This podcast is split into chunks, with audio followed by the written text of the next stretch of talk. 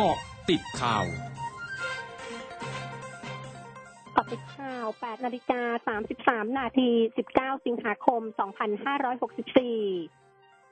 ศูนย์บริหารสถานการณ์โควิด -19 หรือสบครายงานสถานการณ์โรคโควิด -19 วันนี้ มีผู้ติดเชื้อ 29,002 ราย จำแนกเป็นติดเชื้อใหม่ 27,54 ราย ติดเชื้อภายในเรือนจำและที่ต้องขัง 148 ราย หายป่วยเพิ่ม 22,208 ราย ยังรักษาอยู่ 25,946 ราย เสียชีวิตเพิ่ม 301 รายทำให้มียอดผู้ป่วยสะสมทั้งหมด 989,859ราย เสียชีวิตสะสม 8,586 ราย สำนักงานสาธารณสุขจังหวัดสมุทรสาครรายงานสถานการณ์ผู้ติดเชื้อโควิด -19 ในพื้นที่ข้อมูลณวันที่ 18 สิงหาคมเวลา 24 นาฬิกา เพิ่มขึ้น 1,739 ราย รวมยอดผู้ติดเชื้อสะสม 78,147 ราย รักษาหายแล้ว 51,410 ราย อยู่ระหว่างการรักษา 26,737 ราย มียอดผู้เสียชีวิตสะสมอยู่ที่ 362 ราย กรมอุตุนิยมวิทยารายงานมรสุมตะวันตกเฉียงใต้ที่พัดปกคลุมทะเลอันดามันประเทศไทยและอ่าวไทยมีกำลังอ่อน ลักษณะเช่นนี้ทำให้ประเทศไทยมีฝนลดลงในระยะนี้ ในขณะที่บริเวณภาคใต้ตอนล่างยังคงมีฝนตกหนักบางแห่ง เนื่องจากมีหย่อมความกดอากาศต่ำปกคลุมบริเวณชายฝั่งประเทศมาเลเซีย ขณะที่กรุงเทพมหานครและปริมณฑลมีฝนฟ้าขนองร้อยละสิบของพื้นที่ส่วนมากในระหว่างบ่ายถึงค่ำ อดีตประธานาธิบดีอัชลาฟกานีของอัฟกานิสถานลี้ภัยอยู่ในสหรัฐอาหรับเอมิเรตหรือ UAE โดยกระทรวงการต่างประเทศ UAE เปิดเผยว่า UAE ยินดีต้อนรับนายกานีและครอบครัวบนพื้นฐานของมนุษยธรรม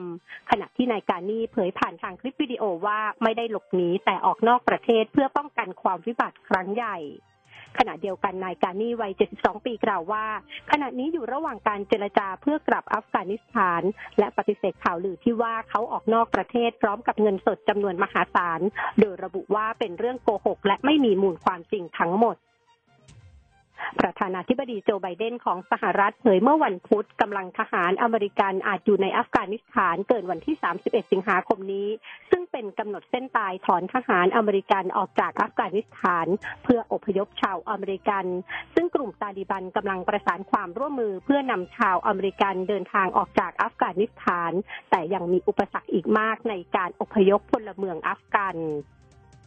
ปิดการซื้อขายตลาดหุ้นสหรัฐเมื่อคืนนี้ร่วงลงหลังจากที่ธนาคารกลางสหรัฐหรือเฟดเผยรายงานการประชุมประจำเดือนกรกฎาคม ที่บ่งชี้ว่าเจ้าหน้าที่เฟดมีความเห็นแตกต่างกันเกี่ยวกับกรอบเวลาในการลดระดับกระตุ้นเศรษฐกิจ สืบเนื่องจากการแพร่ระบาดของโรคโควิด -19 สายพันธุ์เดลต้า โดยดัชนีดาวโจนส์ปิดที่ 34,960.69 จุด ลดลง 382.59 จุด ดัชนี S&P ปิดที่ 4,400.27 จุดลดลง 47.81 จุด ขณะที่ดัชนีแตกปิดที่ 14,525.91 จุด ลดลง 130.27 จุด ช่วงหน้าคืบหน้าข่าวอาเซียนค่ะ 100.5 คืบหน้าอาเซียน นางสาวศิวัตราสินพสุธาดลเจ้าหน้าที่ภาคภาษาไทย ศูนย์เอเชียแอฟริกา สถานีวิทยุโทรทัศน์กลางแห่งประเทศจีน เผยผ่านรายการ Good Morning อาเซียนทางคลื่นข่าว m c o t News FM 100.5 ว่า หลังพบการระบาดของเชื้อโควิด -19 สายพันธุ์เดลต้าที่เมืองหนานจิง เมื่อราวหนึ่งเดือนที่ผ่านมา พบว่าขณะนี้เริ่มควบคุมได้ หลังคณะกรรมการสุขภาพแห่งชาติจีน รายงานตัวเลขผู้ติดเชื้อโควิด -19 ภายในประเทศล่าสุด 6 ราย เนื่องจากจีนมีมาตรการที่เข้มข้นในการปิดพื้นที่เพื่อตรวจเชิงรุกหาผู้ติดเชื้อ เพื่อแยกกักตัวรักษา โดยพื้นที่ที่มีประชากรไม่เกิน 5 ล้านคน ต้องตรวจให้เสร็จภายใน 2 วัน ส่วนที่ประชากรเกิน 5 ล้านคน ต้องตรวจให้เสร็จภายใน 3 วันทางนี้ธนาคารกลางประชาชนจีน รายงานว่าประชากรจีนมีเงินเก็บเฉลี่ยเกือบ 70,000 หยวนต่อคน หรือประมาณ 359,000 บาทต่อคนทำให้การประกาศล็อกดาวน์ช่วงสั้นๆ ไม่ส่งผลกระทบต่อการใช้ชีวิตประจำวันอย่างไรก็ตามจนถึงขณะนี้ทางการจีนฉีดวัคซีนให้ประชากรไปแล้วกว่า 1,900 ล้านโดส กระทรวงสาธารณสุขเวียดนามรายงานเมื่อวันพุธมีผู้ติดเชื้อไวรัสโควิด -19 รายใหม่ 8,800 ราย ซึ่งเป็นผู้ติดเชื้อในประเทศ 8,788 รายทำให้จำนวนผู้ติดเชื้อสะสมในเวียดนามอยู่ที่ 32,101 ราย เสียชีวิตทั้งหมด 6,770 ราย และรักษาหาย 115,059 ราย ส่วนที่เมียนมากระทรวงสาธารณสุขรายงานเมื่อวันพุธจำนวนผู้ติดเชื้อไวรัสโควิด -19 สะสมอยู่ที่ 363,169 ราย เสียชีวิตทั้งหมด 13,786 ราย หลังจากพบผู้ติดเชื้อรายใหม่ 2,878 ราย เสียชีวิตเพิ่ม 163 ราย ขณะที่จำนวนผู้ติดเชื้อที่รักษาหายอยู่ที่ 282,881 ราย